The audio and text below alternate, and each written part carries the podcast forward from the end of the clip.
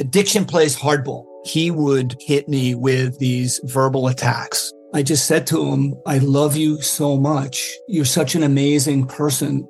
I can't take this ride anymore. It was the fact that dad made that sentiment and broke down. And years later, he told me it had a huge impact on him. Sometimes doing what's right for your loved one is the hardest thing to do. Caron is that right thing. Visit caron.org slash lost.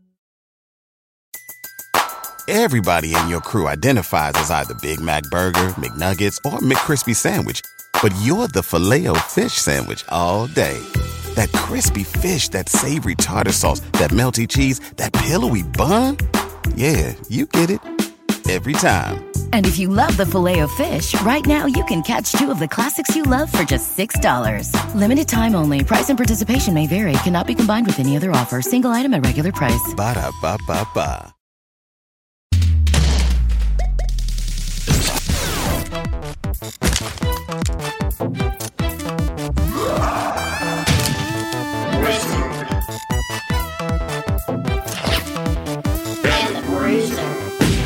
Hello, everybody. It's your toxic, waste covered, mutated, green vomit spewing bruiser, Holden McNeely.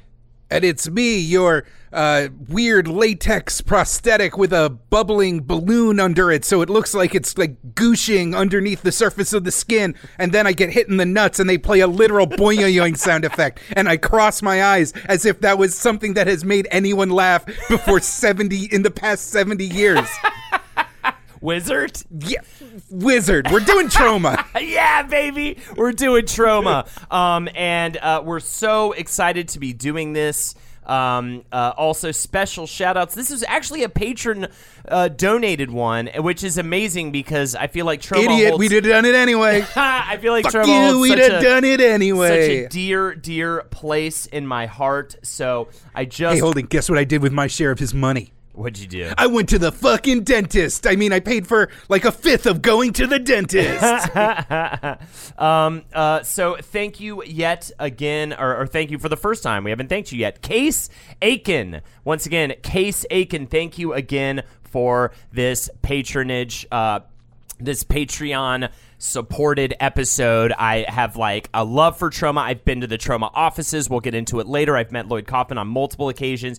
Uh, I've met a lot, all the all the Troma people over there. Their offices in Queens. I'm so. Uh, can you tell how excited I am? Uh, so, anyways, Case uh, uh, hosts two podcasts. He hosts uh, Scruffy Nerf Herders, a Star Wars D20 real play game set between A New Hope and set between A New Hope and Empire.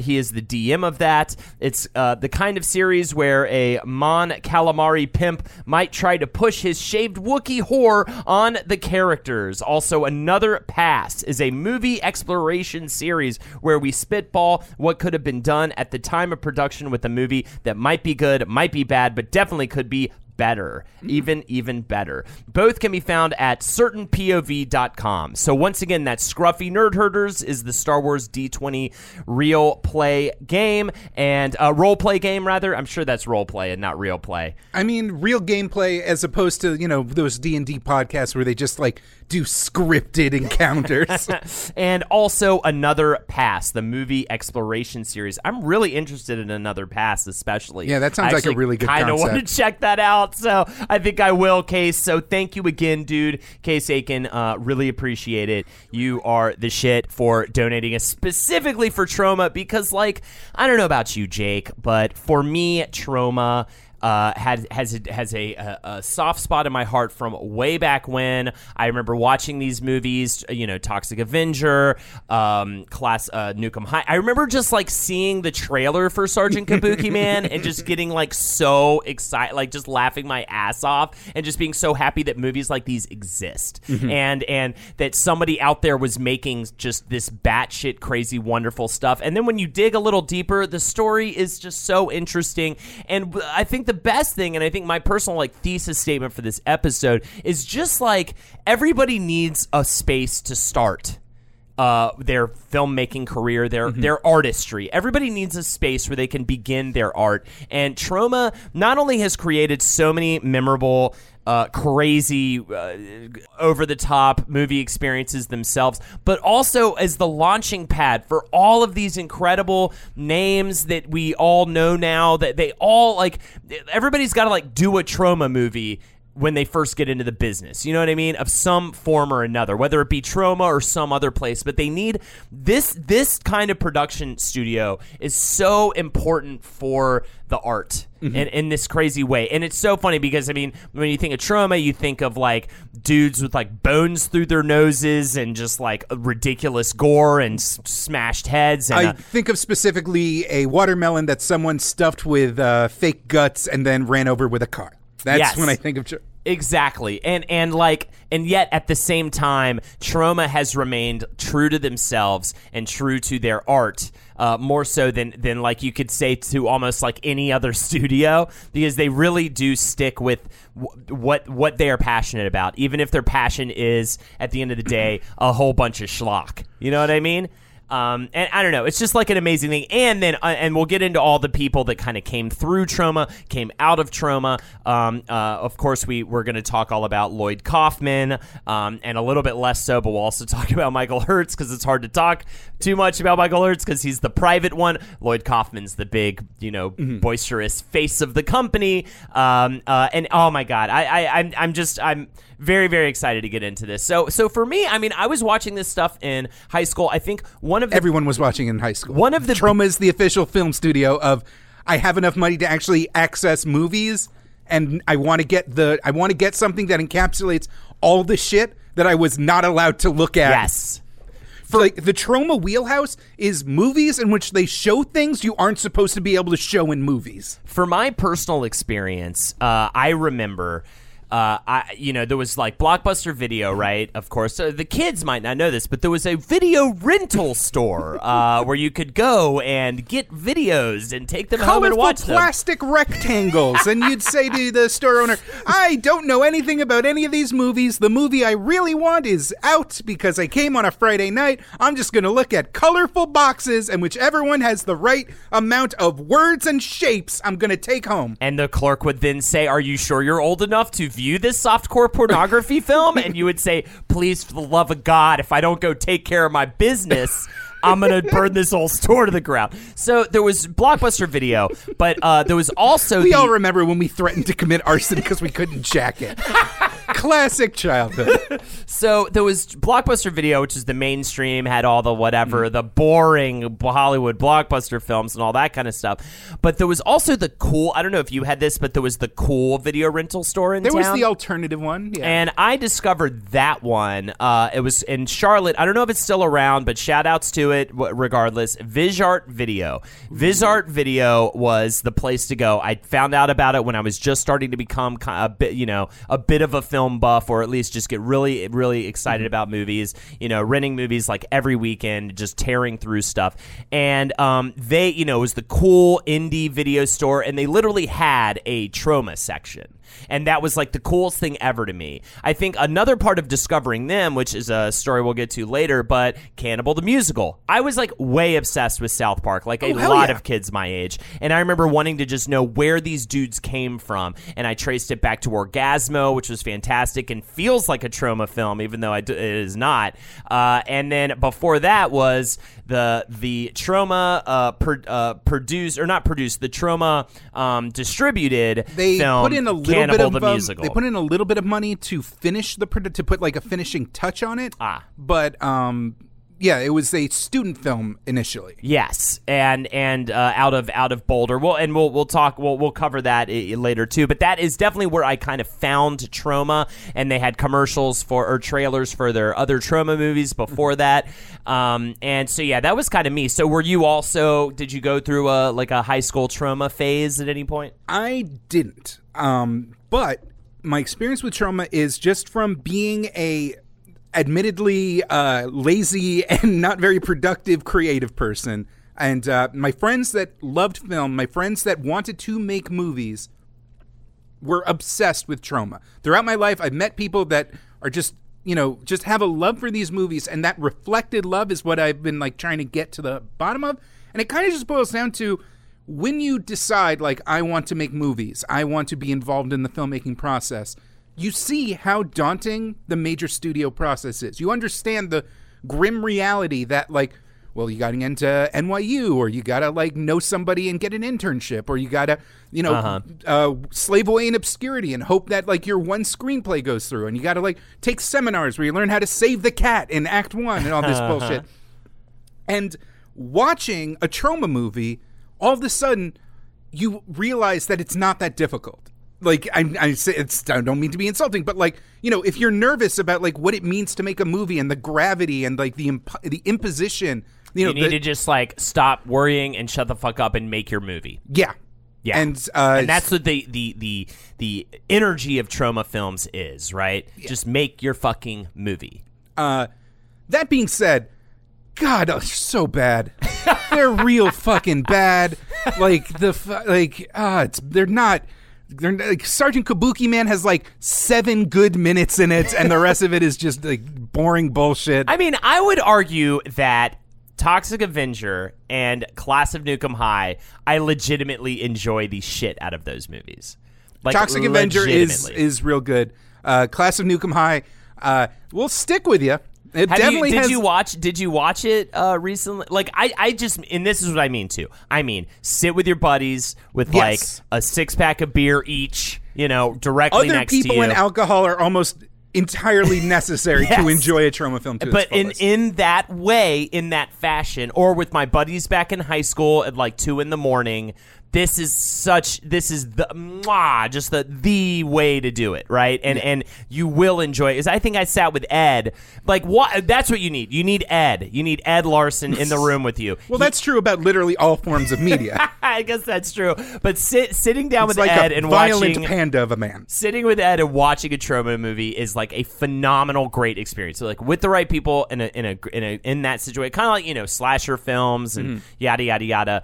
Um, I, I I do think there's like there is merit to some of these, and for the other ones, it's still again just you're gonna hear the you know schlock, just schlock, pure schlock with no regard, just in your face. You know, it, there's something to be said about that. It's just such a fun marvel. You know, it's just it's it's it, to lean into badness. You know, is is is fun and funny to me. I like love that. You know. Um, good, bad, and you know what I mean, like that kind of thing. Yeah, yeah. It's uh, it's and honestly, it's it's fascinating. We could unpack this forever, but it's just such this weird uh, community and subculture where like everyone is a teenage, like everyone is a teenager at some point, and like you finally have like freedom to move about, and you get to like move past the barriers that were put in front of you and you get to like see the muck. You get to just like climb into the muck. And every every red-blooded american boy at some point picks up a Troma movie and just gets into the muck and goes like oh wow this is gross. Yeah. yep and then like usually wash it off. But the people who like stick with Troma are just like i am the muck. Yeah. finally someone has made my home Um, so, anyways, let's get into it. Let's talk about first Lloyd Kaufman and then also Michael Herz. And then I think the story of Troma is almost best told through its movies that they Yeah. came out with. And so I feel like as we kind of run through the movies, because you can, each movie represents a point in their financial stability, a point in their growth as a company, um, or uh, de- de-evolution of a, as a company. So Lloyd Kaufman, born in December 1945 in New York City to a Jewish family. Father was a lawyer. Uh, skipped to just pretty. I don't. I didn't get a lot on his childhood, but I do know he graduated from Yale University in the class of 1968, and he majored in Chinese studies. Um, of well this, uh, lloyd kaufman it's kind of came up in this like second generation jewish uh, I, I want to say class almost of uh, of of New Yorkers. Uh, in a way, it's I can't tell if he's like he's early boomer, I guess technically, but uh, he uh, was friends with Oliver Stone in second grade. His partner uh, Michael Herz was friends with his brother, and uh, he uh, in sixth grade he claims that he saw Frankenstein, and that the combination of high melodrama and important like uh, metatextual themes about like the mob and like how you know the freaks can be like unfairly uh, uh, uh, prejudiced against and yeah, just the grossness of like reanimating the dead kind of left a mark on him. And so like that was where his like spark for horror came from. Ah.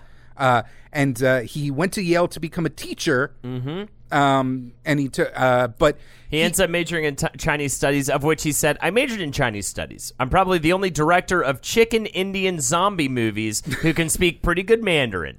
uh, but he claims that uh, he, but he'll talk about how he went to Yale like nonstop. It's like number one thing is like, well, first you need to know I went to Yale. Um, but uh, he talks about feeling this like sense of mediocrity, like you know, because he was just this like nerdy, sh- uh, you know, nebbishy Jewish kid who was surrounded by like the best and the brightest, you know, like uh, uh, uh, Ju- you know, future presidents and Olympians were his classmates at Yale University. It's probably the first time he was like outside of New York City. And so, like, he kind of has this off sense of identity. Uh, a lot of his early student films uh, are literally about him and his sense of alienation and inability to fit in.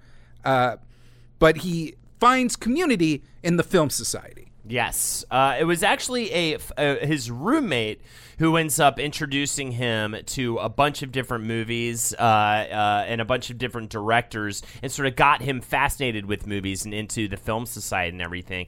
Uh, he he got really into. Um, he got really into uh, John Ford films, who did uh, like The Searchers, Kenji Mizoguchi, who did Ugetsu and uh, various other things. A very auteurish dude. Uh, Ernst Lubitsch, who uh, did Trouble in Paradise. Stan Brakhage, who was an experimental filmmaker. And Franklin Schaffner, who did uh, Patton and Planet of the Apes. These very auteur style filmmakers very much in in their in their own shit. This was like big time Godard, like black and white auteur movie.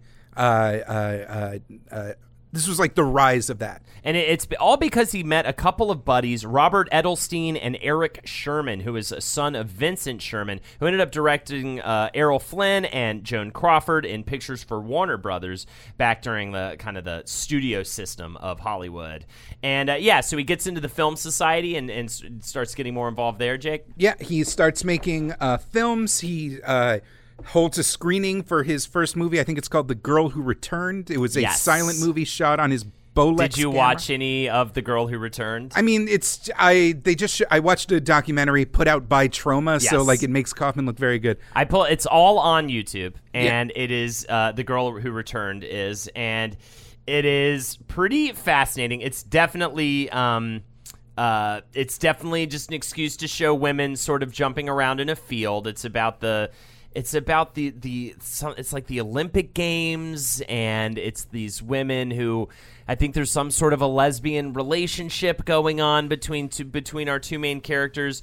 Um, it, I love this quote. I think this is from Wikipedia. What the film lacked in a coherent plot and made up for in endless gratuitous shots of scantily clad women exercising. Bing Uh, bong. Kaufman described it as boring um, and uh, essentially said if you put two monkeys in a room with movie cameras, they will make The Girl Who Returned in 12 days, which is uh, kind of a riff on based on the um, infinite monkey theorem. If you put a monkey in a room and a typewriter for infinity, it will uh, create like all of Shakespeare's plays and. And yada yada yada. Will eventually type all of those things out. Um, but anyways, This is also where he ends up meeting Michael Herz, uh, his partner at Troma Films. Uh, Kaufman claims that his their friendship was born uh, a because they kind of knew each other from back in New York, and b uh, because Kaufman had a television in his dorm room and Herz had a pinball machine. Yes, exactly. Because apparently the two during this time even didn't really get along that well, uh, but they just kind of needed each other for their various. Uh, Entertainment devices. yes, so so that was going on. Uh, but also, I mean, his classmates are um, mo most famously for Kaufman, uh, Oliver Stone, who they would end up eventually forming a film company together for just a little bit, and then Oliver Stone ended up uh, leaving on that. So uh, uh, immediately we have big names associated with Kaufman that are kind of running through his history with movie making, which is really fascinating. In And- 1966, he graduates and goes to. Uh, I don't know if it's U.S. Aid or whatever. It's it's not like the Peace Corps yet, right? no, yeah, USAID. Uh, he goes to uh, Chad in Africa. and there he Spends makes homemade movies of uh hear me out uh, naked women and animal butchering on his 16 millimeter camera. and uh, then showing the footage to his friends and family at home, he claims to have discovered uh, the raw draw, the the pure visceral impact of just showing people a bunch of gross shit they're not prepared to see. So uh, after graduation, Kaufman works for Cannon Films. And this is a production company. Legendary production company. got their start making English, and initially they were making English versions of Swedish softcore porn films. Uh, as well as slightly bigger productions, but on a B level. And Kaufman ends up collaborating. All right, next name that we're going to mention who Kaufman ends working with John G. Uh, Avildsen, who uh, directed Rocky and Karate Kid. This is, of course, before that. Uh, and they make a movie called Joe, which is about a father getting revenge on drug using hippies. And again, this is like directly in line with the kind of exploitation films we, we get from this time. There's there's dudes doing drugs. There's you It's know death wishy. lascivious women. There's a revenge story. Peter there's Boyle. violence. Yeah, all that good stuff. And Peter Boyle is yes in this movie. This is like one of his first movies, and um, they uh, they do that movie. Then he moves on to his second feature, The Battle of Love's Return, which is a comedy about a loser who sets out to find himself only to meet a series of characters that cause trouble for him. It's actually well reviewed by publications such as the New York Times. Isn't that the one that stars Kaufman? uh, is is it starring him? I th- it's, I'm if not sure. there's, I'd if there's a nerd that like just talks to a bunch of hippies about his own lack of identity, then I think it might be starring him. but uh, Uh, I do know he's in it, so you're probably right because his father says of the movie. Uh, when asked what, what his favorite part was to Lloyd Kaufman's father, he responded, "The part where Lloyd gets killed."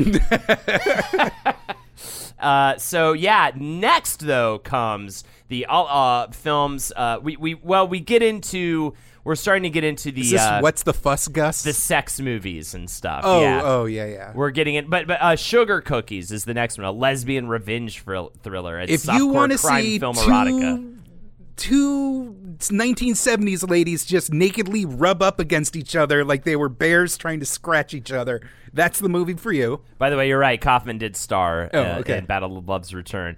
Yes, absolutely. Kaufman was able to actually raise hundred thousand dollars uh, himself in order to make the movie, and this is kind of where you start to see Kaufman savvy at pulling money together, even even on the lowest level possible, to get movies made. This is something that he was very, very into. Uh, uh, had a lot of ingenuity with just getting these films created. Next came the Israeli comedy film Big Gun, Big Gus. What's the fuss? Uh, and this is the weirdest shit ever. So, legendary Israeli trash film producers Golan and Globus, um, you know, said that like you know there's this untapped market in Israel. They're idiots. They'll see anything in Hebrew.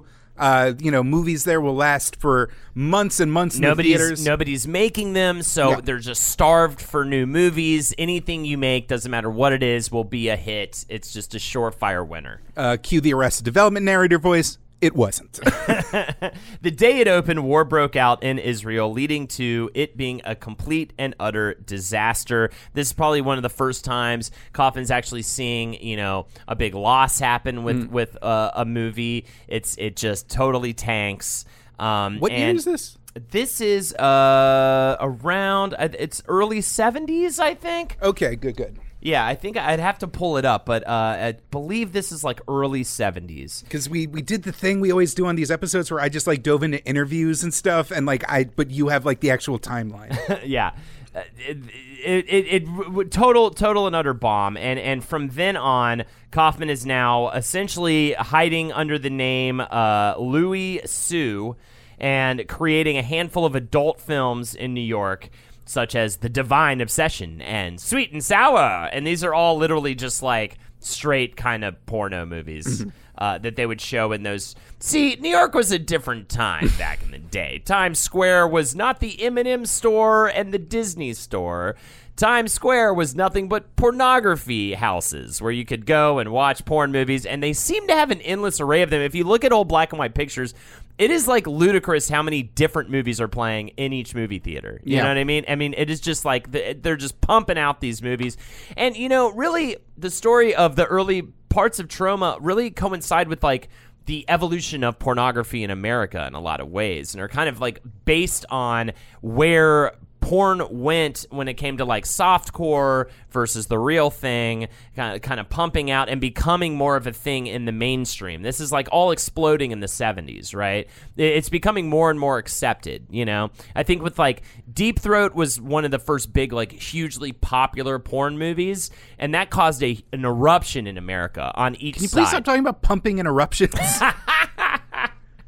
it was it was it was huge. It was throbbing. the the need for the need for the pornographic industry movies. reached a climax, and after which uh, they just never had the same energy. because and we're about to get to it but like then we get the advent of the 80s sex comedy and that's where we're about we're headed with Troma uh, when Troma is first established that's where we get but why don't we take a step back here and talk a little bit uh, about Michael Herz Rocky? coming into the Oh. picture. Okay, you want yeah, let's uh, you want to go into Rocky right now? Uh, it's just uh, a movie he worked on with uh, Avildsen. Uh, you know, he claims to have fought hard for them to shoot on location in Philadelphia.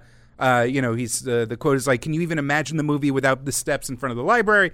Uh, he uh, is the bum that Rocky actually soldier carries outside of the dive bar and places down, and like the outside shot and the inside shot were shot on separate coasts, and he flew out to L.A. just for the sake of consistency. Uh, and Avildsen uh, thanks Lloyd Kaufman in his Oscar acceptance speech for Rocky. Yeah. So that was like his first taste of like big Hollywood. And it's also uh, your first taste in this story of him helping an up and comer break through and and learn about uh, you know Stallone, you're talking about Stallone. Yeah, yeah. Okay. Helping, uh, uh, uh, but of Kaufman being instrumental in uh, somebody's kind of breakthrough moment of of of just assisting. You know, he always says. It's a lonely world being independent, and they can come away with the idea that if Lloyd Kaufman can make movies with people getting their heads squashed, with hard bodied lesbians, women masturbating with pickles, graphic diarrhea, and singing and dancing chicken zombies, if he can do that for 40 years and put his kids through Yale, Columbia, and Duke, if that idiot can do it, anybody can do it. Um, but also that he says, I believe that independent filmmaking is the last frontier of creative expression available. So I'm always willing to lend a helping hand to a young filmmaker who's just getting into the business. And he's doing all different sorts of things. He's location scouting, he's, you know, revising scripts, he's he's on the production end, he's on the directorial end, he's on the PA end. I mean, he's he's really kind of helping in whatever way is needed. And I think that that's such a huge part to play in in the movies that he ended up making as we go where he's literally like wearing like 80 different hats to get these independent films made. Because uh, there, there are things he believes in and there are also things that he just knows how to handle all of it. So he knows that he can definitely get his movies made. Um, for for herz though um, he ends up uh, like he's friends with kaufman in yale but he ends up going off to new york university and studying law. He then uh, kind of secretly harbors a desire to become a screenwriter. His girlfriend at the time, Maris, uh, who is also a friend to Kaufman, he takes uh, Herz to go see a movie, uh, Kaufman's latest movie, Cry Uncle, which is based on the Michael Brett novel Lie a Little, Die a Little, and follows the misadventures of a slobbish private detective who is hired by a millionaire to investigate a murder. The film features a great deal of nudity, sex, drug use, and explicit acts of necrophilia and fellatio. And Herz is just totally bowled over. Um, I think it was Herz's girlfriend that was actually the main girl in The Girl Who Returned. Ah, gotcha. Okay, and and and so Herz is like is really impressed that he was able to get this movie made with the film itself, and he ends up contacting Kaufman uh, and getting hired on the production of the 1973 film Sugar Cookies, which we just talked about. Right, so that's how they end up really getting into play. What you have to understand is Kaufman and Herz complete each other. It is like that perfect dynamic. Herz really stays behind the scenes. He's the business guy. He's he's very you know quiet. He doesn't do a lot of interviews. I don't really have a ton of personal information about Herz. I mean, the running gag was he was so secretive that uh, during special uh, events or during like uh, promo videos, uh, famous 500 pound character actor, Troma regular Joe Fleishaker would put on a fake beard and like gray his hair and play Michael Herz. ah, yeah. Um, also, this is very like hush hush rumble rumble, but uh, he was the bad cop in terms of like the Troma production. Um, Lloyd was the was you know Uncle Lloyd. He would Yeah. like you know foster young talent and like work with them and uh, you know be the kind of uh, uh, uh, figurehead that like drew you know the cult of personality that drew the thing. But uh, herz was the one that would inform you that you didn't get health care. Herz was the one that would fire you. Herz is the one that um, uh, maybe I heard an anecdote about him pulling a gun on someone. I don't know. I don't. I don't. You know, these are this is pure heresy, alleged. And it's so funny because, like, having gone to the Troma offices, so the Troma offices are in Astoria. Uh, I, I can actually walk to their offices from my apartment. Uh, I've been, I've had the fortune to go there on a few occasions. It's, it's, a, it's crazy. It's amazing. Like in the basement, they have all, all, all these old props from all the old movies, like crazy shit The from Toxic Tromaville Adventure. sign. Yeah, all, all that stuff. They've got all the, they've got reel to reels of like every single movie in the basement.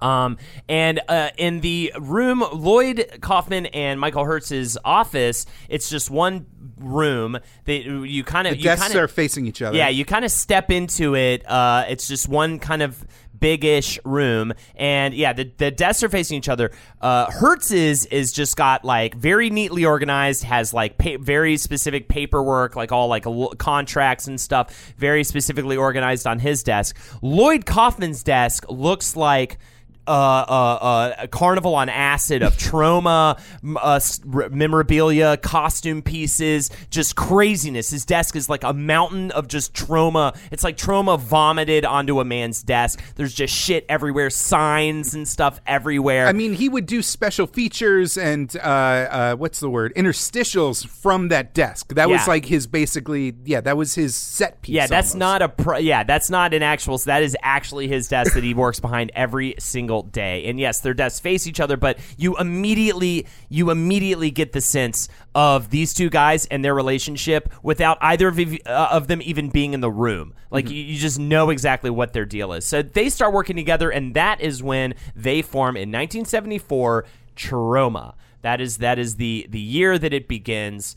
Um, in order to make some ends meet, Kaufman needs to do some freelance work. So he ends up, uh, uh, among other things, serving as a location scout for Saturday Night Fever. He had a lot to do with the choosing of the nightclub in the film 2001 Odyssey. Um, we talked provided about the work on production support for My Dinner with Andre. Yes, so weird. It's so insane, but it makes sense because these again are all Independent- independent films in, in New New York. York. They're all you know, and but yes, My Dinner with Andre, the the classic. Uh, independent film. He he provided production uh, support on that. Um, he produced on the Final Countdown, the sci-fi movie about a time traveling aircraft carrier. I think it even has the Troma logo uh, as one of the be openings for that film. I think Troma's in there.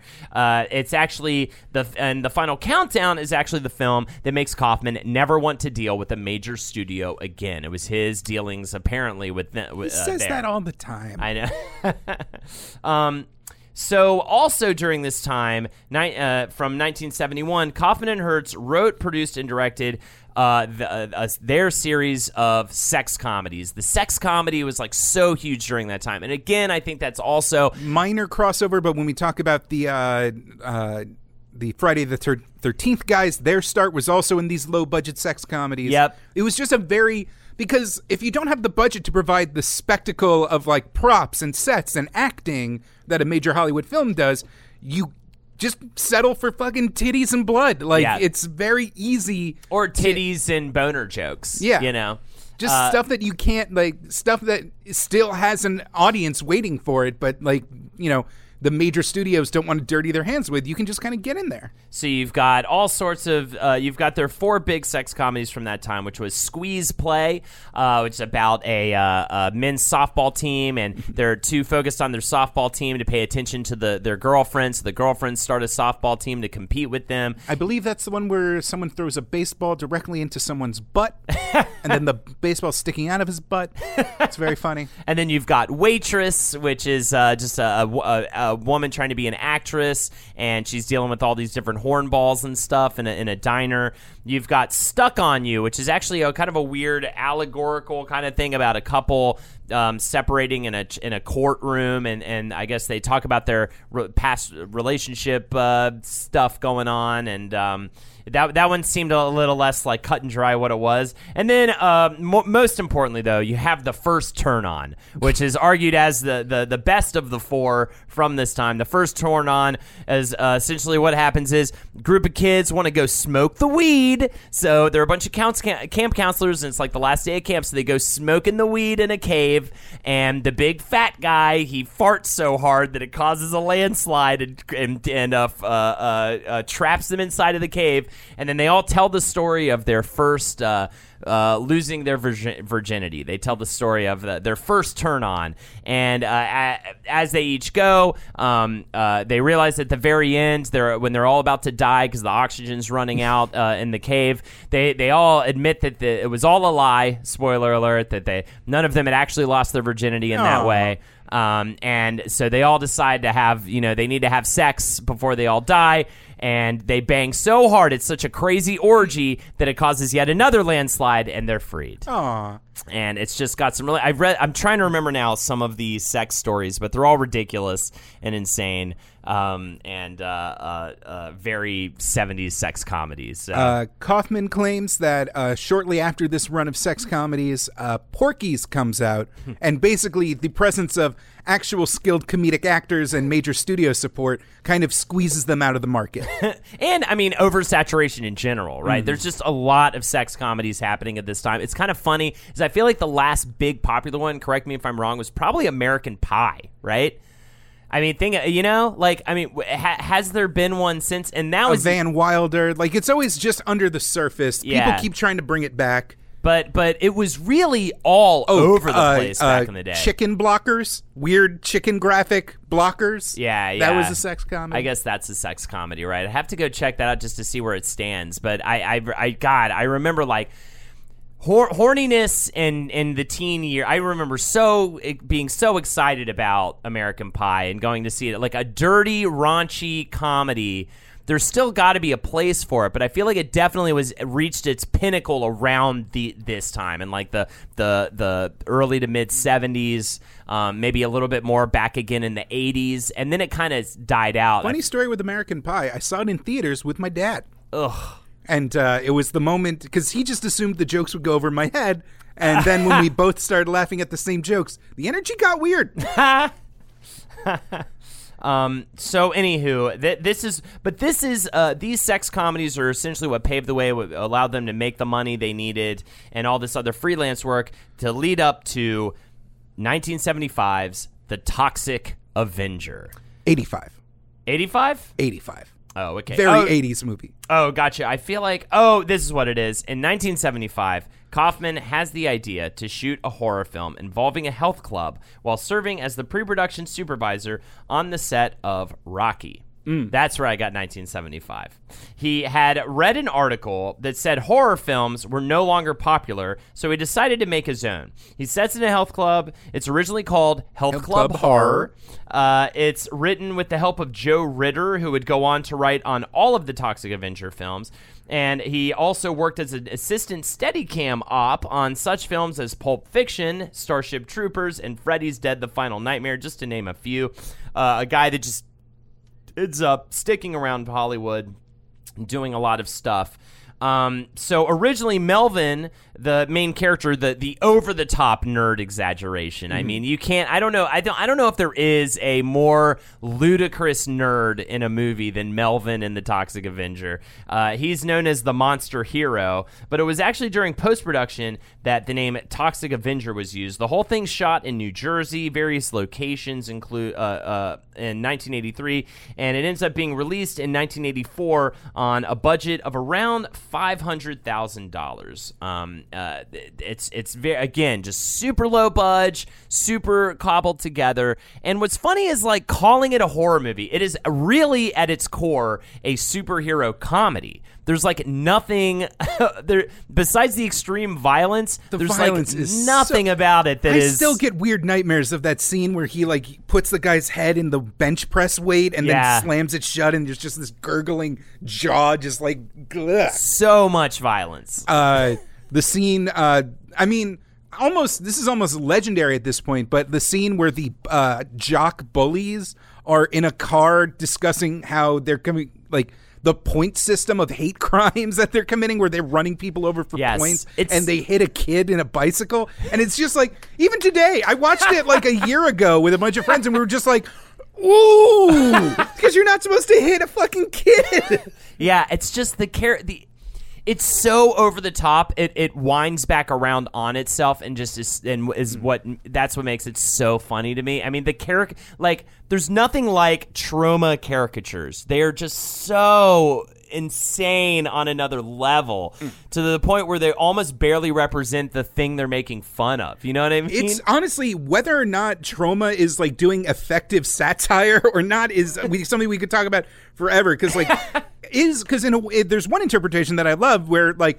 uh, the Toxic Avenger actually cuts through the bullshit of like most uh, superhero, especially Spider-Man like. Um, superhero stories where it is like a nerd becomes empowered and like through this uh, unnatural strength kind of gains love and acceptance and like gets revenge but in the Toxic Avenger, he just murders people. Yeah. He's just this like weird freak that murders people. and gets a blind girlfriend. oh yeah, that's cute. Don't they have a sex? They they bang right too, and that's all. Doesn't he have a huge dick? Isn't that one of the That's jokes one in of it? the, it's been it's I miss it's it's hard to in a drunken haze of screaming. It's hard to remember a lot of the fine details. Um, I just remember that one weird shot of the monster just like roaring in like and you can just see like downtown Manhattan in the skyline as the American flag flaps near him. It's just like very it's it works. That movie works. Well, you know, honestly, and I think about this now. Of course, and we'll, we'll we can talk about the Toxic Crusaders cartoon show that had that is insane how that came out of all of this because of how filthy the movies are and how filthy Troma is that they were able to get a kids cartoon show.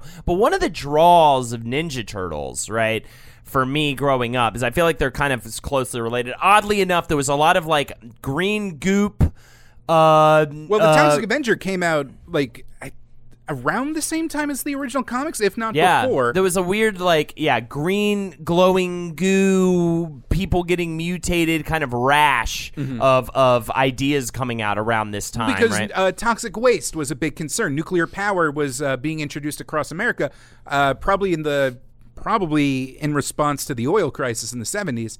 Mm-hmm. And people didn't really understand how nuclear power worked and like how you know radiation worked.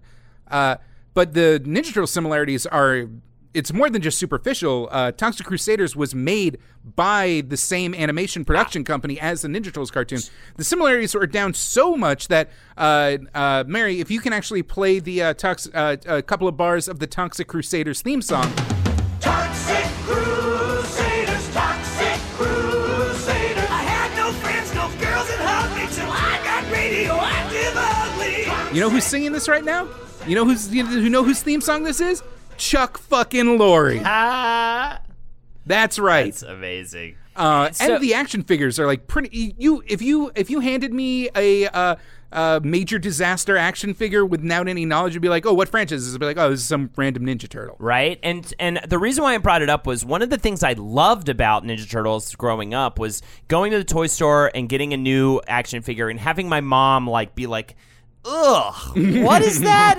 That's disgusting looking. That's what you want? And being like, yes, because it makes my mom grossed out. And I think that's so much of what Troma was. Like, Troma represented just what is what your parents would just find so gross and repugnant and just be so like, really? You know? And it's hmm. like, I want that reaction. I, I want whatever my parents think is gross. You know what I mean? I want that in my life and I want to like champion it, you know?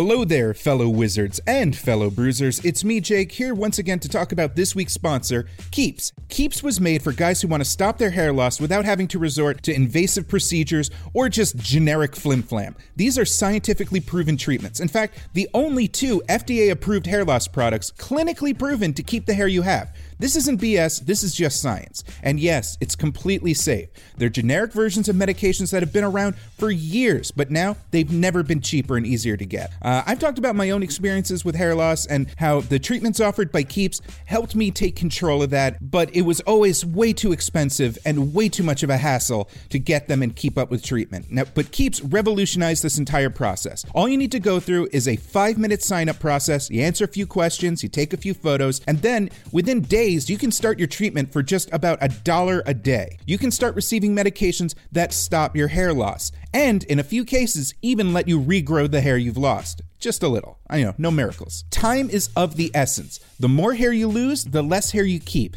So if you want to stop this thing today, the easiest way to do it is to go to keeps.com. Receive your first month of treatment free. That's right, a free month. All you got to do is go to keeps.com slash wizard. That's K-E-E-P-S dot com slash wizard. A free month. You know, what are you even doing? Go to keeps.com slash wizard. Keeps, hair today, hair tomorrow. I would. I actually watched a bunch of the Toxic Crusaders cartoon. You can find uh, all, pretty much all of them on YouTube. And I will submit that Toxic Crusaders is actually the best possible version of Troma. Yeah. because uh, it's not like they had to. They had to basically smooth over all the fucking antisocial edges of it, but they still got to keep like the satire, the cultural uh, uh, uh, ribbing, the uh, genre play, the. Uh, uh, a ton of cart. You know how like Lloyd Kaufman fucking loves cartoonish comedy and people getting hurt and going like "Boy, oh Yes, takes. yes. And in a cartoon, you can actually do those jokes effectively because they're Uh-huh. actual cartoons. uh, it's actually incredibly well written. They do a ton of meta jokes where characters will just be like, "I guess this was this will like you know a, an evil villain will explain some random part of his plan and be like, "Don't worry, kids, you'll you'll need to remember that at Act Three. Like it's very it's actually surprisingly funny and meta. Awesome. Um, I know everybody I talk to, like fans, both. Uh, the, uh, there's always two things. It's I can't believe they fucking made a co- children's cartoon out of Toxic Avenger, and then after that, it's actually pretty good. Yeah, uh, um, but uh, that's what. Yeah, without like fucking spilling my beans all over the floor. Uh, Toxic Crusaders captures the best of both worlds because it is rebellious. It is like a fuck you to the man. It is like you know making fun of the military-industrial complex and corporations and American consumerism and uh, all this stuff. But it doesn't have fucking titty mutilation. See, I'm a you know, but I enjoy a little titty mutil- mutilation in my uh in my No, uh, yeah, it's film. great. I just love just like you know the the the same female form that like I found so like scary and like I was you know rejected me. I just want to like take it into my hands and destroy it. It's fun. it's great. There's nothing wrong with that. It's very fascinating and compelling to just watch female bodies be destroyed. So at first the film is Shit, I'm is- gonna get fucking emails. At first, the film is a bust, but it ends up becoming popular um, after afterwards. It's released in 1984, but in 1985, it starts to gain a lot of steam, specifically at the Bleecker Street Theater in New York as a midnight movie. And and and that you know, and that's like Troma's wheelhouse, right? Is just straight up the midnight movie. Mm-hmm. The It- Bleecker Street Theater was actually owned by Jackie Raynal, who was uh, one of like the um, the Warhol girls. Ah. So like she had this like kind of cash this art house. Uh, uh, kind of she was what's the word now if i was like a shitty social media uh, she was an influencer ah, yes, yes. so that was actually a huge break for him yeah, very Uh, much so. from that one midnight movie uh, it ended up getting released into 2000 theaters Wow, that's incredible. Yeah. It ends up also leading to three sequels The Toxic Avenger Part 2, The Toxic Avenger Part 3, The Last Temptation of Toxie, and Citizen Toxie, The Toxic Avenger 4. It's so popular that Toxie, aka The Toxic Avenger, ends up becoming the mascot for Troma. It's everywhere. It's, mean, you know, you on, on all the packaging, on everything. The Toxic Avenger is just, is the symbol of Troma, which makes a lot of sense. It's just this mutant, disgusting hero Mm-hmm. you know? And that's what they're trying to uh, triumph you know? It, it is is just like sh- disgusting b- b- monsters uh, and and disgusting human beings and disgusting movies that are uh, rising above and, and you know and be and and uh, happily gross you know? Um I mean, to the point where Lloyd doesn't make a public appearance without some poor intern. It's usually an employee of Troma, whoever is the tallest or the most in shape, having to walk around in this single set of uh of uh Toxie costume with tights and like a latex mask, Mm-hmm. just kind of like hanging around behind him. Uh, I heard a story of um I've spent I've spent some good time with Toxie at uh, Troma Troma Fest, which will or TromaDance rather, the Troma Film Festival. We'll talk um, uh, director Joe Lynch at one point was working for Troma around the time of um, Terror Firmer. Uh, and uh, at Sundance, he had to walk around in Park City with the tr- with the toxic costume, and in fact, uh, puked all over himself as he was introducing Lloyd uh, in front of uh, a list of celebrities, and everyone thought it was just a gag.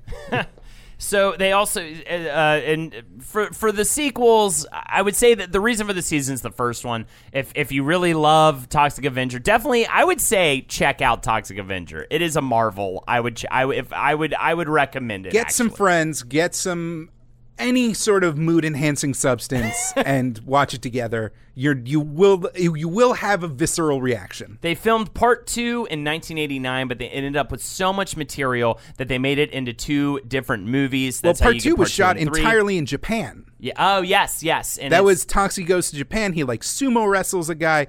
Uh, it was pretty much an entire Japanese crew. and that's how they while he's in Japan while filming Toxic Avenger Part Two, uh, Lloyd Kaufman and uh, Herz are approached by Tetsu Fujimura and Masaya Nakamura, who is the founder of Namco.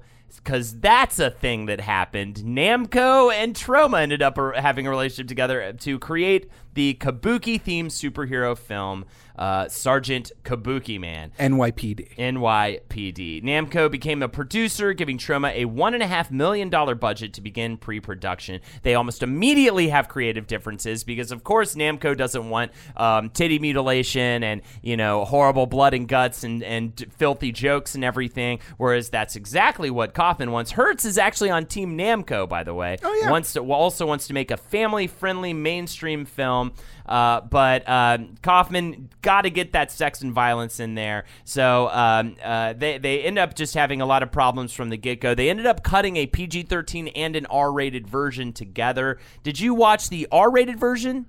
I think I ended up watching the PG-13 version Aha. because there was like there was some gore, there was like some real gross out humor, there was tasteful nudity, but nothing uh, truly vomit-inducing.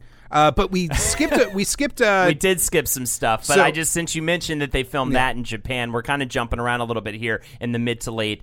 80s. Two- Did you want to talk about Mother's Day, Class of Nuke 'Em High, or Troma's War, Jake? Uh, I think the big two is Class of Nuke 'Em High, which is a classic. It is another one of the big, more successful, not in terms of like money, but in terms of as a movie that does what it sets out to do. Like I said, if uh, I really in the last time I, I think I saw in the class of Nuke 'Em not too long ago and had a blast actually. And I would say if you do love Toxic Avenger, I think the next one you should watch as opposed to the sequel to Toxic Avenger is actually Class of Nuke 'Em High. Mm-hmm. I love how over the top the punk characters is. It's referred to as a punk exploitation film because like kind of the the main the the bad kid crew in the movie look so over the top 80s And the- punk yeah, kids. I mean, it is it is so- ridiculous. Well, the the conceit is is Lloyd Kaufman claims that he was uh, responding to the. Uh, I forgot the name, but there's a nuclear plant like located oddly close to New York City that was opening up,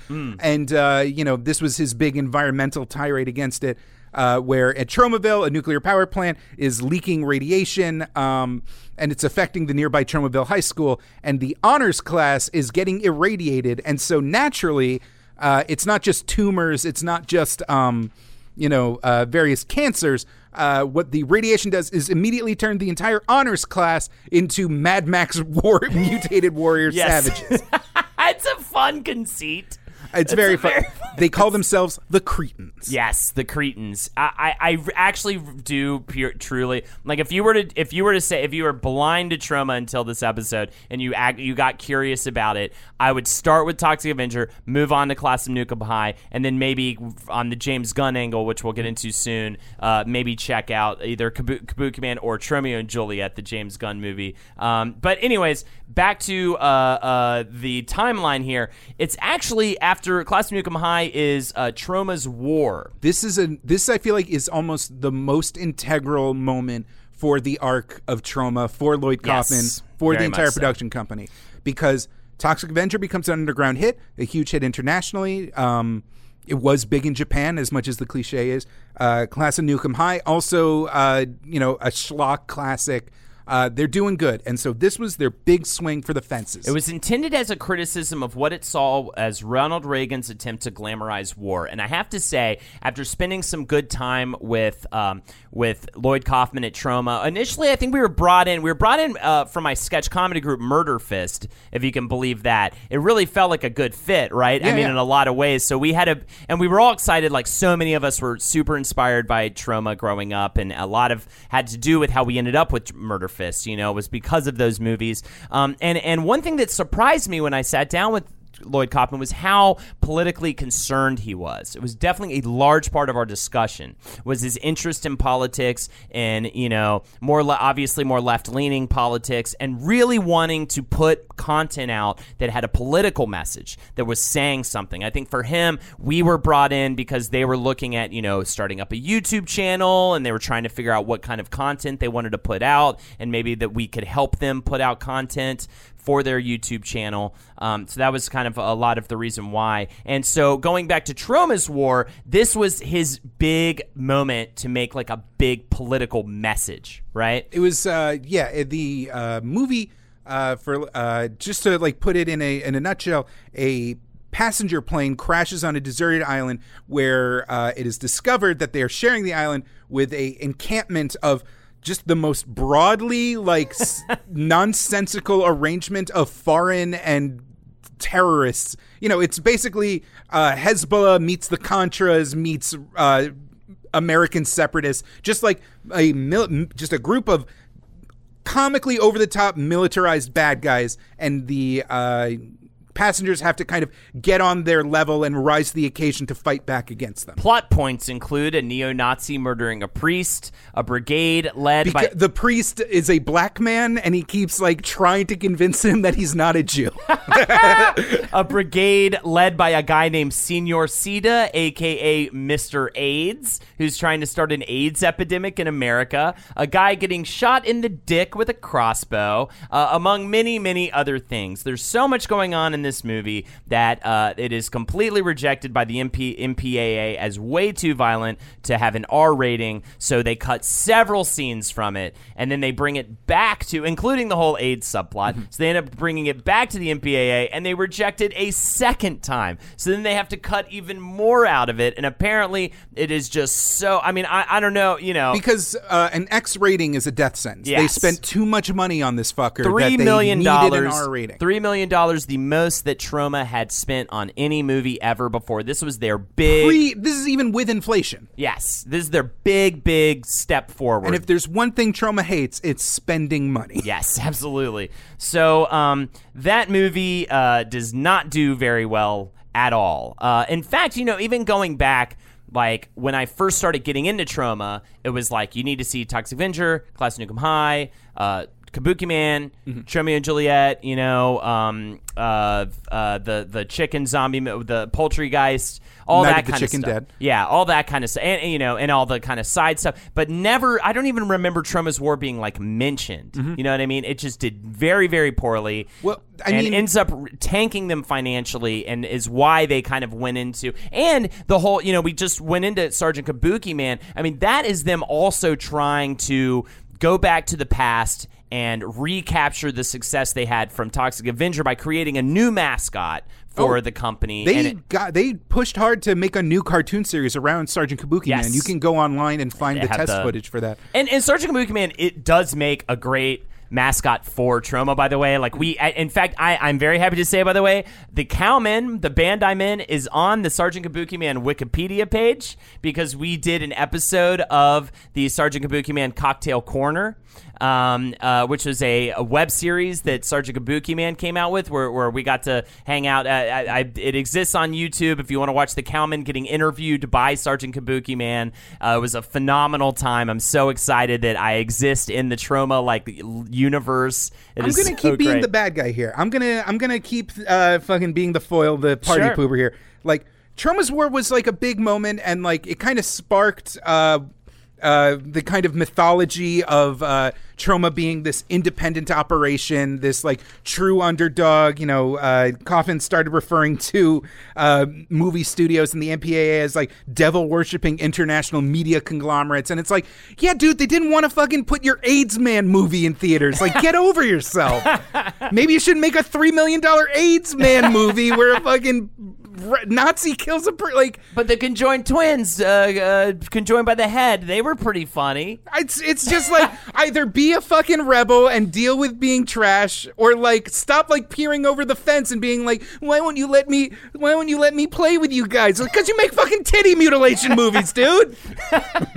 That's why it's not a conspiracy. And boy, do we love him for doing just that. Um, so, anyways, and also, by the way, this is the first time uh, I mentioned James Gunn before. James Gunn, of course, director of uh, Guardians of the Galaxy. Oh, thank God! I thought you were going to say Slither. well, also Slither. Uh, but uh, yeah, James Gunn, who would go on to direct Guardians of the Galaxy and get like huge success, be like a big Hollywood name, um, ends up starting off with Troma. And one of the first things he did was direct a series of public service announcements featuring Sergeant Kabukiman called the Sergeant Kabukiman Public Service Announcement on Troma's Edge TV, among other things. We're getting to Tromeo and Juliet in just a sec. Um, also, the in, within Sergeant Kabukiman NYPD, it's very important to mention the Ford Thunderbird car flip scene because this ends up becoming an inside joke within Troma. I think this is I love this. I love great. things like this. Like I love the Wilhelm scream. You know all that. We should do a bonus up on the Wilhelm scream. I bet we could actually right. Uh, uh, its origin, all the movies it's in, all that kind of stuff, and we could play clips from each movie it's in. we can just play one clip. No, no, no. Uh, so, Ah! but anyways, um, this scene uh, involves a Ford Thunderbird car chase. It, it it hits a car at an angle. Flips around upside down, uh, 30 feet in the air. It lands and then just for no reason explodes. It's it's pretty amazing, and they'll end up reusing it in multiple films. At first, it starts as them just reusing it to save money, and then it becomes so obvious and hilarious that then they just every Troma movie now just has this car flip in it, and it is. It was so originally. I, if I remember it correctly, it's because Sergeant Kabukiman was actually held up uh, to get distribution, Mm. and so while they were making another movie, they're like, "Well, let's just use this because it is a great shot Yeah. for a low production, It's very cool. for an independent, uh, you know, shoestring budget thing. They get it from multiple angles." Uh, Kaufman was in front of the camera and claims that the car landed like a few feet in front of him, and that it's a miracle he didn't just take the camera and run. Like uh, it, it's a cool thing. So like it's you know making the most of the resources you have. So if you have a cool shot of a car flip, I mean, we talked about how Michael Bay reused uh, car stunts in uh, Yeah. The Island and Transformers. So so after Troma's War is a huge flop, and they can't quite get it back with Kabukiman. Uh, Troma is then forced to reestablish itself as a smaller company. This is when and- a lot of the uh, Toxic Avenger sequels are made, and they're uh, considerably tamer because having been kind of like burned by the MPAA, they need those hits. They need to honor their uh, video distribution contracts because, uh, again, X-rated movies means you don't even get into blockbuster. And what they're essentially now doing is all their movies are essentially going straight to VHS or DVD. No Mm-hmm. real big uh, theater releases, unless it's like a small kind of debut situation, but nothing, nothing bigger than that. Uh, next, we have Tromeo and Juliet, and that is written by James Gunn and Lloyd Kaufman. Kaufman becomes a mentor for James Gunn. Essentially, he shows him how to write screenplays, produce films, scout locations, dire- uh, direct actors, distribute films, create his own poster art, all of that. He essentially shows James Gunn how to be uh, in the business. And um, the first draft of Tromeo and Juliet surfaced in 1992. It was written by Kaufman and Troma employees. Uh, Andy Deemer and Phil Revo. It was written entirely in Shakespearean verse and supposedly Iambic pentameter. Iambic pentameter indeed, and supposedly featuring the Toxic Avenger as a side character. This idea was then scrapped, as Herz and others did not like the script, but Gunn goes on to completely rewrite it and um, again in Shakespearean verse and makes it darker and far more obscene. Now, this original version had Juliet as a stripper and Tromeo as a crack dealer.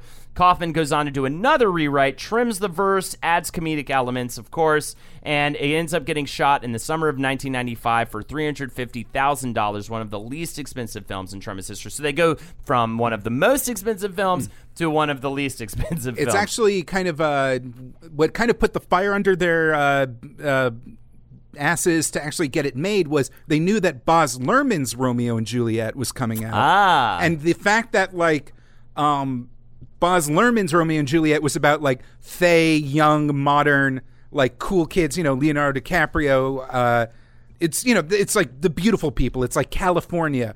So the counter to it is Tromeo and Juliet, which is you know New York City, grimy, like emo, not emo, goth, scene kids. Like the entire thing is Yeah. uh, it, it represents kind of a jump where you know uh, Kaufman was already an older man when he was making Toxic Avenger, making fun of '80s kids. Yeah. and now with uh, James Gunn's James Gunn's energy, he made something that resonated more with like '90s outcasts and like uh, nerds. and for it lack of a better definitely and it definitely you know it has of course all the gore and all the all that good stuff and it definitely felt more of the time and this a lot is of incest. this is around the time when I'm starting to get this is still a little before my time It has Lemmy of, and Motorhead from Motorhead. yeah this is a Uh, little more before my time than when I actually like got around to checking it out um, but yeah it was um, more of my time I remember that also this is around the time when Cannibal the Musical gets distributed by Troma that was a huge boon. Like Yeah. they might not have like stayed in business if it wasn't for Cannibal the Musical. Directed and co-starring Trey Parker, Matt Stone all produces and is also in the film. Uh, he's Trey Parker is uh, studying at University of Colorado at Boulder. It starts off as a three-minute trailer made for a film class, and the trailer does so well that Parker and Stone raise one hundred twenty-five thousand dollars for the full-length film. Uh, and they, uh, though it was first shown in 1993 in Boulder, Troma picks it up in 1996, one year before South Park debuts. Just perfect timing.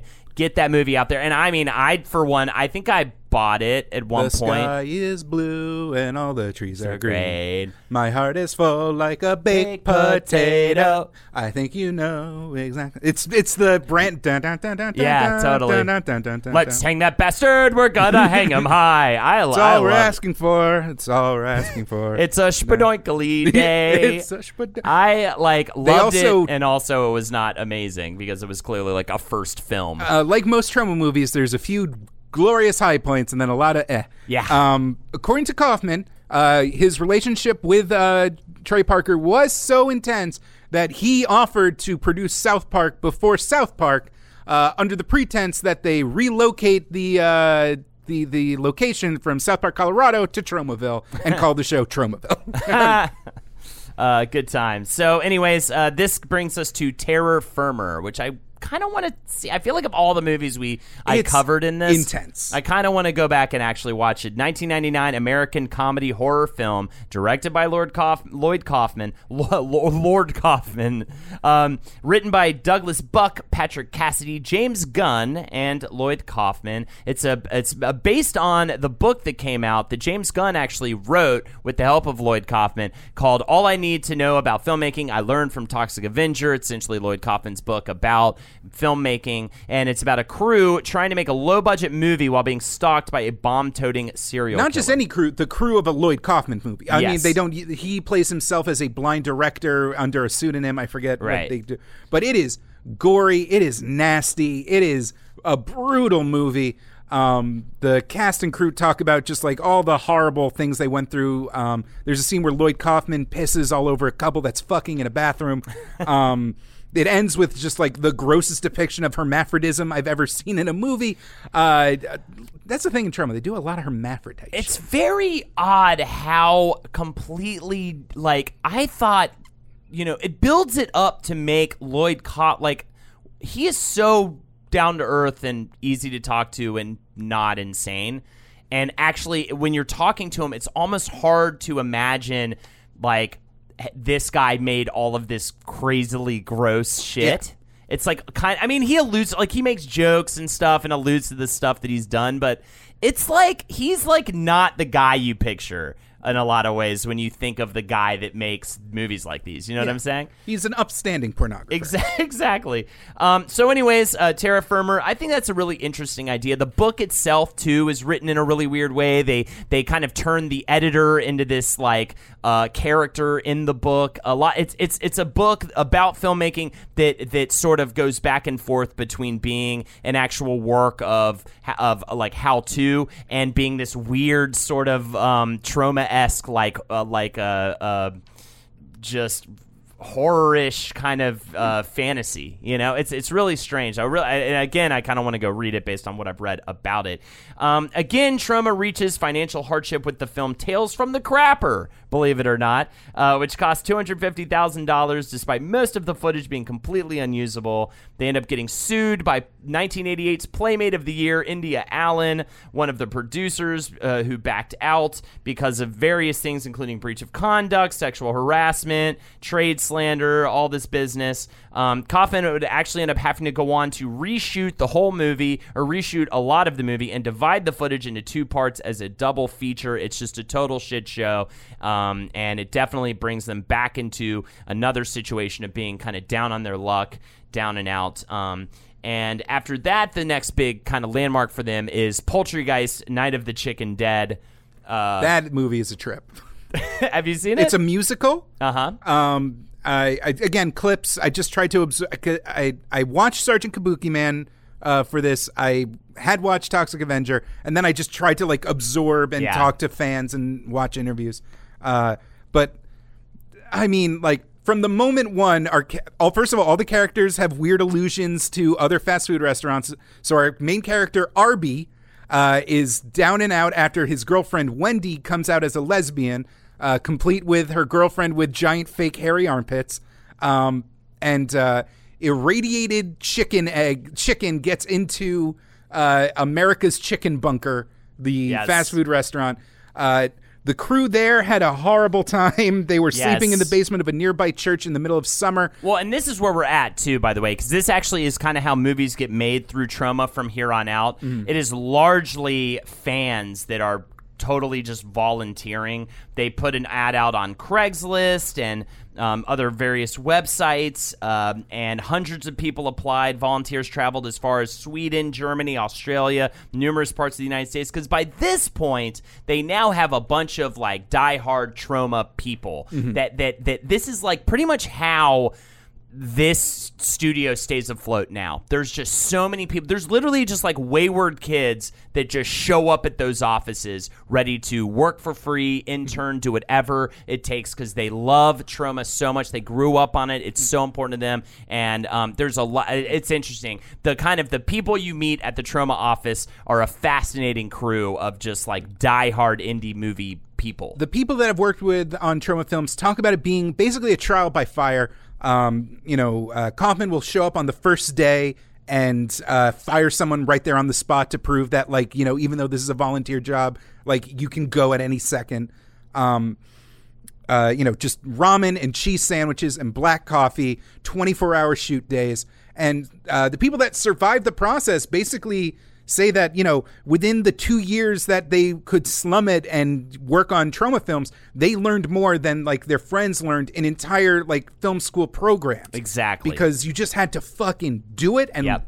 like get it done right there on the spot. just goes back to the whole thing that we said in the beginning. It's just like fuck it, just make the movie. Mm-hmm. You know, just go, go, go, and do not stop. It was shot on a budget of five hundred thousand dollars, largely financed by Kaufman and Herz. Kaufman ends up going into his Oh, retirement there's a fund to there's get a made. Muslim woman named Hummus, uh, because this was kind of post 9/11 Uh-huh. uh, uh, stuff. Uh, she ends up saving the day by revealing that she was wearing a suicide vest the entire time. I believe I'm. I don't. the clip I watched was pretty. Uh, she basically uh, sho like she strips off her burqa and it has like a suicide vest and like a hot. She turns out she's a hot bikini lady. And Arby, the main character, just goes, "God damn, I want to fuck you." Nathan Lee of the New York Times says, as perfect as a film predicated on the joys of projectile vomiting and explosive diarrhea can be. But what's amazing about the Troma films that come out, they're reviewed by the Times. Yeah. They're reviewed. They just did this big retrospective at the fucking Museum of Modern Art, Jake. The Museum of Modern Art. I mean, this is like, they are, they- they're weirdly barely staying afloat in these in in a in a, a largely kind of like a pretty Troma tiny Productions at any office. given time hires uh, at like about ten people. There's, Yeah. This is a company with about ten people and a worldwide cult of, of fans. Yes, and, and and and at the same time, they're oddly taken seriously, though, as much as they're They're the scoffed at. longest surviving independent studio in m- movie history. Yeah, i- i- it's it's you know they have legit uh, connections. They have legit respect in the industry, and at the same time, they're like insanely disrespected. You know, it's very it's very fascinating. Um, so, anyways, Poultrygeist. That's one of the last like kind of big ones that came out of Troma. Um, uh, there's also Father's Day, which was uh, as Cobb put a response to Mother's Day, which was made by his brother back in 1980. Um, it was a horror film uh, that Ebert gave zero stars. Uh, Ebert, uh, Roger Ebert says of Mother's Day, the question of why anyone of any age would possibly want to see this movie remains without an answer. And so Father's Day came out. That was released in 2011. Shot on a budget of $10,000. It won several awards at the Toronto After Dark Film Festival and a Night of Horror Film Festival. Speaking of film festivals, also TromaDance uh, was founded in 1999, originally held in Park City in Salt Lake, Utah. And again, in the spirit of we're going against these established film festivals that pretend like they're proponents of the independent film, but at the end of the day, they're all elitist, you know, snooty art people. So we're going to make TromaDance, and people can actually get their movies into our festival without having networking and hobnobbing and sort of connections and things like that. That's kind of what Or they. if you make like a good movie like Blair Witch Project and like it just stands out because on its merits despite its low budget, because it's not just about fucking uh, you know melting a hooker's face uh, or that or that you know whatever. It's called the first and only film festival of the people, for the people, and by the people, dedicated to bringing independent art back to the people. Primarily funded by donations, and the festival's employees and volunteers are entirely unpaid. It has been in NYC since 2014. I think I was at that one. Um, Murderfist performed at TromaDance. Cowman have performed at TromaDance. Um, it was at I think Pine Box, I believe, was the name of the of the uh, In Bushwick, yeah Pine Box Rock Shop. yeah, I was kind of trying to go against the grain of, of, of these other established festivals. It was actually Trey Parker who urged Lloyd Kaufman to create his own film festival, apparently. No, they took Cannibal the musical to Sundance to Park City, despite having not gone into Sundance. Uh-huh. And that kind of sparked the TromaDance uh, Yes. thing. So uh, that that has is still going on. There should be a TromaDance this summer, um, I, I, I believe. And I mean, it's so funny. I, We should I, go to it, and then after this episode comes out, people will just throw their drinks at me. Oh, also, I just realized um, uh, the last TromaDance, I think, was at the People's Improv Theater. Oh. And I ended up being there because I was doing a show with National Scandal, and I ran into Lloyd and my friend John Brennan. Shout outs to John. He's a great dude. Always, always just such a fun dude to hang out with. He's our connection. He's actually who we met that got us in with Troma. And um, every time I see Lloyd, he gives me. Um, he gives me a business card. Literally, the book that I'm reading that's in my shoulder bag, the bookmark for that is Lloyd Kaufman's business card. He's always so enthusiastic about connecting with me and and working on some kind of project or something. He he's that kind of guy, and I really do love him for it. And I do have to say, shout outs to Lloyd because he has always been nothing but nice to me. He's always been such such a sweet guy to me, and um and to all, all of my like people in Murder Fist and everything. And um and that's a cool thing, you know. And he, he's always wa- he's he's always interested in your project or or what or what you could bring to the table to create something with him or with his crew or whatever. And it's a really kind of neat thing how personable he is because he does have a bit he of an does aura about him. recognize incredible talent at a reasonable price. Yes, absolutely. Uh, but uh, there's uh, before we run out of time, I just want to do a little segment sure. uh, because we talked about the movies that uh, you know Troma made themselves, but they also are a very important distributor for small independent movies. The kind of you know the TromaDance spirit is these are movies that like people don't really you know wouldn't have a shot, wouldn't have a you know people would not be seen, and just by the fact of getting picked up by Troma, they at least get that initial seed of audience, and that provides a very valuable service. Uh, so I'm just going to read some of the movies acquired by Troma, and uh, I put in a few fake ones. So uh, uh, you're going to tell me if this is real or fake. Gotcha. All right. Uh, Stuff Stephanie in the incinerator. Fake. Real. Okay. Uh, fertilize the blasphemy bombshell. Real. Real. Uh, killer condom. Real. I know that one. Weed Meat Madness. Fake. Uh, I just switched the words around. Meat Weed Madness is real. uh, Penicella. Real. They're all real. They're Frankensluts, real. Teen Ape versus the Nazi Monster Apocalypse. Bikini Swamp Girl Massacre. And this is my favorite. This is my favorite thing in the world. Banana Motherfucker. the movie. Most recently was Return to Nuke 'Em High. Again, it was a movie they shot. So they had so much material they ended up splitting it into two volumes. Uh, volume one was released in fall of 2013 at the Museum of Modern Art, and um, the New York Times said that Kaufman fans will be delighted to return to learn that time has eroded neither his love of nudity nor his disdain for political correctness. That one was actually backed by the Stars Channel. yeah. Uh, oh, really? Yeah, uh, that was where the seed money came from. Because they've been at it for so long that like people who care about movies, who care about uh, uh, horror, who care about comedy, uh, have in the past forty years made their way into executive positions at major companies and are willing to still like give Kaufman the respect he he uh, has worked for. Uh, they also have uh, vo- volume two coming out. Apparently, uh, it should be uh, out uh, March 8th, 2018 is supposed to be the LA premiere, and apparently it's already been screening around. Um, I think it was at uh, what Cannes Film Festival back in May 2017.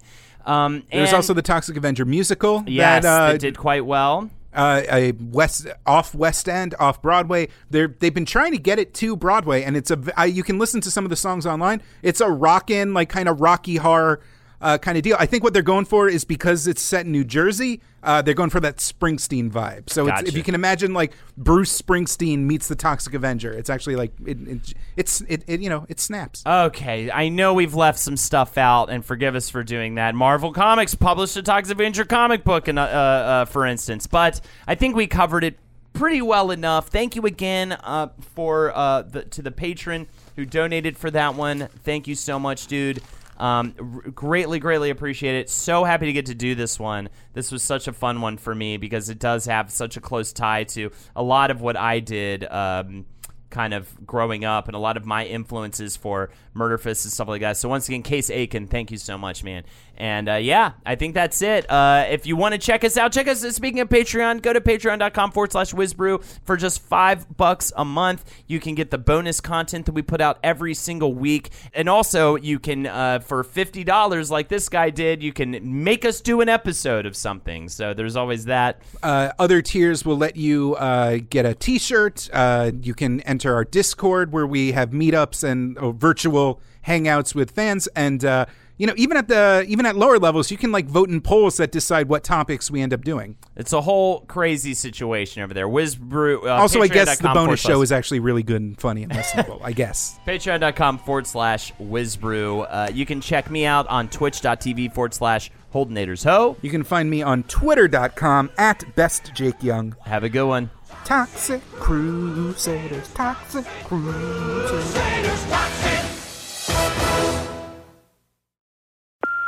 Hey, Mom. First things first, thank you.